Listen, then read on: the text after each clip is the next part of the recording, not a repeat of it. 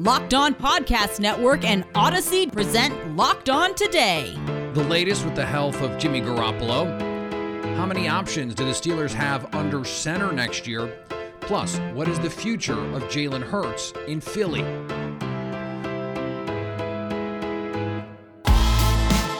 I'm Peter Bukowski, starting your day with the stories you need to know and biggest debates in sports. You're locked on today. Searching all major sports. Found. Let's start with the biggest story. When asked what is hurting him more, his thumb or his shoulder, Jimmy Garoppolo answered, yes. Not ideal when game temperatures in Green Bay on Saturday night are expected to be in the teens, low on Saturday in Green Bay, one degree. Joining me now from Locked On 49ers, Eric Crocker. And Croc, uh, Jimmy Garoppolo had a, a pretty good start to the game, then had this shoulder injury. His play fell off from there. The interception came after apparently this shoulder sprain. So, what is the plan this week? Are we going to see Jimmy Garoppolo on Saturday? If I had to guess, I'd say yes. I feel like Kyle Shanahan's going to play him even if he has to tape his body together. So, and I don't think it's that, you know, he doesn't like the rookie. I think people will kind of jump to that assumption like, well, he's going to play the rookie. It's like, no, this just, this is a Jimmy Garoppolo moment. This is too big to throw in your rookie quarterback, which would be his third ever career start on the road, Lambeau Field, playing against Aaron Rodgers, battling the elements. Like, no, I don't want to throw my rookie into that situation. So, Jimmy Garoppolo, you got to figure it out, but you will be playing come Saturday night. Is there more of an impetus now than to have a Trey Lance package? Because we saw it was week three, it was a long time ago, and they haven't done it as much lately that they had a goal line package for, for Trey Lance. They scored at the end of the first half with a little designed run for Trey Lance. That was a pretty big gamble at the time. Does this amplify th- the need or the desire from Kyle Shanahan to have a package of plays for Trey Lance? You know, you you would think so, and I and I think 49er fans are definitely waiting on that. But right now, the way it feels like Kyle Shanahan has gone about the whole Trey Lance thing is he doesn't view him as a package guy, even though he has packages for him. He doesn't view him as a gadget guy or a weapon. He views him as his backup quarterback. And he mm-hmm. wants to utilize Trey Lance the same way he would utilize Jimmy Garoppolo. So I think that's why we haven't seen Trey Lance just randomly get thrown in there. He tried it early on in the first few games, and he just didn't like the feel of forcing him into a situation uh, that threw off the rhythm of his offensive play calling. So I don't assume you'll see Trey Lance, but maybe in a game like this where it'll probably be a little bit more run heavy for the 49ers as if they didn't run enough. Maybe there's a scenario where they sneak them in, but if I had to put my money on it, I'd say the over under on Trey Lance playing one snap is set at half, half a play. And uh, I'm taking the under even in that scenario. Mm. Who do you think the, the injury, and we saw him play, Jimmy did, uh, you know, in the, um, the, the Cowboy game with that injury? Who on offense do you think it affects most if he is even more compromised than he was last week? Probably George Kittle because he's the guy that they, you know, they try to utilize in, in all areas of the field, but they want to get him down the field over on those crosshairs. And, you know, if he can't be accurate like that, then, you know, especially down the field, it'll probably hurt him or Brandon Aiyuk. A guy it won't hurt is Deebo Samuel because they find every which way to get the ball in his hands, whether it's at the line of scrimmage, whether it's downfield. He's thrown, you know, bombs to him on deep post. Also, they literally use him as a running back, which is the most unique right. thing I've ever seen. And I, I, know there's guys out there like Cordell Patterson, but Deebo Samuel is a 1,400 yard receiver that also legitimately plays running back. Like they will line him up and hand it off to him, and he'll run between the A and B gap, or he'll run outside. He's a really a running back. So uh, it's not going to affect Deebo because they can utilize him any which way. Probably Aiyuk can Kittle. Thanks for making Locked On Today your first listen of the day. Coming up, how many options do the Steelers have at quarterback for 2022? Now, here's what you need to be locked on today. The Knicks are currently in 11th place in the Eastern Conference, and a lot of people keep waiting to see if they'll get things going. Those people, well, we're going to have to keep waiting. Hey, what's up, guys? This is Gavin Shaw of the Locked On Knicks podcast following a 112 to 110 loss for the New York Knicks against the Minnesota Timberwolves. And you look at the box score, and this doesn't feel like a game the Knicks should have lost. Julius Randle had a near triple double, plus four blocks. Kemba Walker uh, made big three after big three down the stretch of this game, and Evan Fournier was fantastic with an efficient 27 points. But there were a couple of reasons the Knicks still fell. First of all, was was an extremely lackluster first half, categorized by a whole bunch of turnovers, uh, very iffy, non-committal defense at different times, and just just a general lack of um, force, I would say, throughout the first half. And then in the second, the Knicks came out in the third quarter, made that massive run. Fournier was stroking it from deep. Randle was isolating on Jaden McDaniels, torturing him with step back jumpers, and everything felt good. And even down the stretch, the Knicks were playing really, really hard. But the final two or three minutes, things just seemed to clamp up offensively. RJ Barrett had a really bad throwaway. Julius Randle missed a crucial free throw after making eight of his first nine. And then on the final play of the game, Evan Fournier forced the ball trying to drive it at Jaden McDaniels. Um, Alec Burks did have one final opportunity to win the game at the buzzer um, on a game he went scoreless, and he ultimately missed that three ball. And so the Knicks lost a winnable basketball game, one after a pretty horrific performance against the Charlotte Hornets. They really couldn't afford to lose. So that's it for now. Uh, the Knicks will try to rebound later this week, but until then, I'm Gavin Shaw, locked on Knicks. Cowboys quarterback Dak Prescott apologized Tuesday via Twitter for his post-game comments regarding fans throwing bottles and debris at the officials. When he was told the objects were directed at the referees, he said, Credit to them then. Credit to them. Dak tweeted Tuesday, I deeply regret the comments I made regarding the officials after the game on Sunday. I was caught up in the emotions of a disappointing loss, and my words were uncalled for and unfair. I hold the NFL officials in the highest regard and have always respected their professionalism and the difficulty of their jobs. The safety of everyone who attends a game or participates on the field of a sporting event is a very serious matter. That was a mistake on my behalf, and I am sorry. Coach K may have just lost to Florida State for the last time, the Seminoles upset the number six Duke Blue Devils 79 78 in overtime. Caleb Mills hit the go ahead three late, and Leonard Hamilton got his eighth win all time against Mike Krzyzewski as the Florida State men's team has a record 13th consecutive overtime win. Coach K is expected to retire after the season. Pep Hamilton has declined an interview with the Panthers for their offensive coordinator vacancy. Hamilton, the Texans' passing game coordinator and quarterbacks coach, is expected to have other options this offseason. He could remain with the Texans depending on the head coaching hire. Imagine experiencing everything the Texans have over the last 12 months, looking at another job and going, eh, I'll stay here. It tells you everything you need to know about what's going on in Carolina right now. That's what happened last night. Here's what to look for on betonline.ag, your number one spot for all your football action this season. As the second round of the NFL playoffs gets kicked off next weekend, the Green Bay Packers will host the San Francisco 49ers. The betonline.ag line for this game is Green Bay giving six. The Tennessee Titans got to sit back and watch Wild Card Weekend. Now they face the Cincinnati Bengals, and the betonline.ag line for this game is Tennessee as three and a half point favorites. And the two teams that had huge blowouts in Wild Card Weekend, the Bills and the Chiefs, they face off in Kansas City. The betonline.ag line for this game is KC giving it two and a half. For all your gambling needs, betonline.ag has you covered. Head to the website or use your mobile device to sign up today to get a 50% welcome bonus on your first deposit. And don't forget to use the promo code locked on to get that bonus. Bet online, your online sportsbook experts. Here is another story you need to know.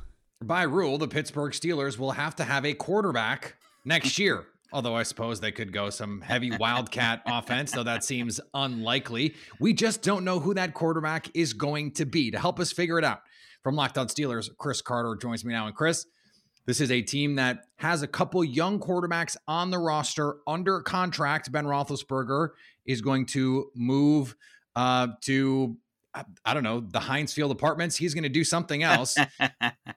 what is the most likely path forward for the Steelers at the quarterback position? Well, Mike Tomlin actually talked about this on Tuesday. He said one, Mason Rudolph, neither nor, nor Dwayne Haskins has earned any you know, standing spot as a starter. So that's that's thrown out. He said they'll have the right to they'll have the chance to compete for it next year just like anybody else. But I mean, the Steelers are pretty much making it clear they're not going to make a giant move to go get another quarterback because this team is far from just one quarterback from putting themselves in as, as, back in as a Super Bowl contender. They they want to reinvest in the offensive line. They want to reinvest in the defense to strengthen up the weaknesses they had. And with Ben Roethlisberger's imminent retirement coming, it will open up the opportunity. If you go to overthecap.com and look at their overall number, right now it's their cap number for next year set at 41 million. That'll jump up to almost 50 million when Ben does retire. Most likely that'll count, count as a post June June 1st uh, cut there retirement. They'll get that money back. They'll also probably make some other moves, letting other guys go like Joe Schobert, maybe Zach Banner, though I think that they should try to give him a shot eh, because he'll be he'll be healthy next year. But there'll be plenty of guys that they can that they can either get rid of or restructure, and then all of a sudden they're going to have over $60 million in cap space next year. And I, I don't see them doing it using that to go get Aaron Rodgers or Derek Carr, Russell Wilson. I see them using that to say, hey, let's grab a, maybe a Terron Armstead. Let's grab maybe a JC Jackson. Somewhere in the free agency part, they're going to actually be real bidders for the first time and who knows how long. And that's probably, they're probably going to try to rebuff the rest of the roster. And meanwhile, they're just going to say, hey, quarterbacks, Mason, Dwayne, a random rookie we draft that they won't trade up for. They'll probably, you know, just take whoever falls to them. And this random vet that they sign in free agency for not a whole lot of money. You four have at it in camp, but this team's going to be about running the football and playing defense next year. We just want to see if any of you guys catch on to it. So, if the plan for post Ben life is slow and steady wins the race, why not treat this past offseason as planning for that? Whether it was some sort of high. I mean, maybe Haskins was the sort of like, hey, high upside swing, let's take a shot. But they they treated this past offseason like, hey, we can go win the Super Bowl because we have Ben one more year. I mean, they did, but they also they also you know wanted they wanted to make moves to say, hey, let's compete this year, but let's also keep our options open for the future. They didn't spend about ten million dollars in cap space this year, and that's one of the major criticisms in Pittsburgh. People saying, oh, if they had spent those ten million dollars, then they would have been you know able to compete with Kansas City. That's not what the case was. They fielded a competitive roster, a roster that honestly Mike Tomlin led to much better than I think that, that some of its parts was what, what which you know should have gotten them to. Um, but they got that roster and I think what they did do this year, Peter, they got a running back in Najee Harris that they believe in, and that in in the they were some he was somehow the NFL's fourth leading rusher on the 29th rushing offense behind an offensive line that was terrible for most most of the year. They they like what they got in him. Pat Freiermuth looks like he could be the next up and coming super tight end of the NFL with the way that he played with with with Ben Roethlisberger. Even though Diontae Johnson started dropped at the end of the season, with Ben Roethlisberger at the worst part of his career, he still had the tenth most receiving yards. They see those as pieces they can work around. They're just going to need to invest in other parts to say, hey you know, we, we have to work to say now, why didn't the Steelers do more? Well, they were strapped with Ben's cap number and he wasn't going to retire this past year. And if they had cut him, they would have been st- stuck with Mason Rudolph anyways, and still been paying for Ben Roethlisberger. So it was more so of just a hey, you're here, find a way to do it. They got a playoff berth out of it. I think that's a that's a major win for the coaching staff and for the organization. Uh, but this was absolutely the plan all along. They tried some middle round picks at the offensive line. Dan Moore Jr. I think worked for a fourth round pick. Kendrick Green did not at, at center. This year, I would envision them, you know, A, signing a big name in free agency, and B, probably making their first or second round draft pick an offensive lineman to address that group. Coming up, what is the future of Jalen Hurts in Philly? Today's episode is brought to you by Built Bar. Built Bar is the best tasting protein bar ever. It's the new year, so that means New Year's resolutions. If yours is about getting fit or eating healthier, maybe you should include a built bar in that plan. I got a message the other day from someone who got them for his um, his partner, who is a world class bodybuilder. She loved them, loved them, and it's because they taste delicious, but they're also great for you. Protein, high in protein, high in fiber, low in net carbs, low in sugar. And you can get them in so many different kinds of flavors. Your sweet tooth is going to thank you, but you get to have all of the delicious taste with the healthy part of it. Imagine that. Check out built.com to see what's new. Agree or disagree? This is the cue of the day. To say the Philadelphia Eagles have a decision to make at quarterback is like saying a Philly cheesesteak is just a sandwich. They are going to have to decide the future of their franchise potentially this offseason. Joining me now from Locked On Eagles, Gino Camilleri. And Gino, after this 31 15 loss, Jalen Hurts, he goes 22 of 43 for 258 with a pick, or excuse me, with a touchdown and two interceptions. How much from this game do you think will be used by the front office to determine Jalen Hurts' future? I would say just like every other game, you can't put it all on Jalen Hurts. Yes, it wasn't the performance you had wanted to, but a lot of the things we outlined prior to this game, if they got off to a slow start, if he turned the ball over, being Jalen Hurts, if their defense didn't play press men in the beginning and get pressure to Tom Brady, this would be the result. And if you look around the league at the other teams in the NFC that lost, Dallas and Arizona, their quarterbacks didn't play too hot either. And those teams had much higher expectations than a team like Philadelphia did. Jalen Hurts, you would have liked to see him improve in that game, but what they did throughout the season is not all for naught they made huge strides, especially Jalen Hurts, going back to week one to seeing what he did in week 17 and 18, especially in week 17 when they had to clinch and had to get that win, especially the weeks before that. He got it done when it mattered. There's a lot to change over in terms of the weapons that he might be thrown to, in terms of his wide receiver, too. If Jalen Reagor goes out of town, there's a lot of defensive personnel turnover that they might need. So it doesn't all come down to QB1. But at the end of the day, it's not the performance you would like to see. And he's going to get 2022, but right now it's still up in the air, like you've said. What is the optimal plan then moving forward? Is it, hey, let's go get Marcus Mariota as as a guy who just comes in and and if Jalen Hurts gets hurt, you have you know this guy or come in to compete to start, or you know you have Russell Wilson potentially out there. Who knows? QBX could suddenly become you know, a malcontent at his location? What is the optimal path forward at quarterback for the Philadelphia Eagles? Well, after Howie Roseman moved down from Carson Wentz, the whole idea was going to be optionality. Because you look at Jalen Hurts, he's going into year three of his rookie contract. Behind him, you still have Gardner Minshew on yeah. his rookie deal for another year. So you should be good at that backup position. You talk about a guy like Marcus Mariota. Is it that big of an upgrade over a guy like Jalen Hurts? Do you see what Jalen could bring you, especially because he's going to have that fourth year of that rookie deal? So if he does turn out well in 2022 and you do want to move forward with him, you still have three first round picks to build around him this year. You have a boatload of cap space that's going to be incoming. Optimally, I would just like them to make sure that they overturn every stone when they're making their choice if Russell Wilson is out there, make sure you do everything in your power to see what it would take to get him. I know that Aaron Rodgers has been speculated that he might want out of Green Bay eventually. I don't know if that's going to be a thing, but like you said, if quarterback X doesn't come out of the woodwork or does come out of the woodwork, Howie Roseman is going to poke and prod every avenue. They're going to look at the guys in the draft. They might stockpile assets to 2023 in a stronger quarterback class.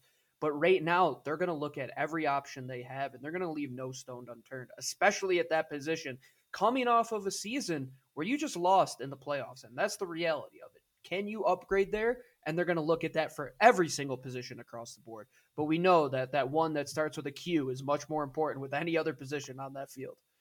And finally, Lucy Harris, who won three national championships at Delta State and scored the first points in Olympic women's basketball history, died Tuesday at 66, her family announced. Harris was the first black woman inducted into the Naismith Basketball Hall of Fame in 1992. She was also drafted by the NBA's New Orleans Jazz in 1977, making her the first and only woman to be officially selected by an NBA team, although she didn't try out for the Jazz because she was pregnant at the time. Think about that. She briefly played professionally in the Women's Professional Basketball League in 1979 and 1980. Coming up Thursday, which NFL game this weekend is the best matchup? So at least until tomorrow, stay locked on today.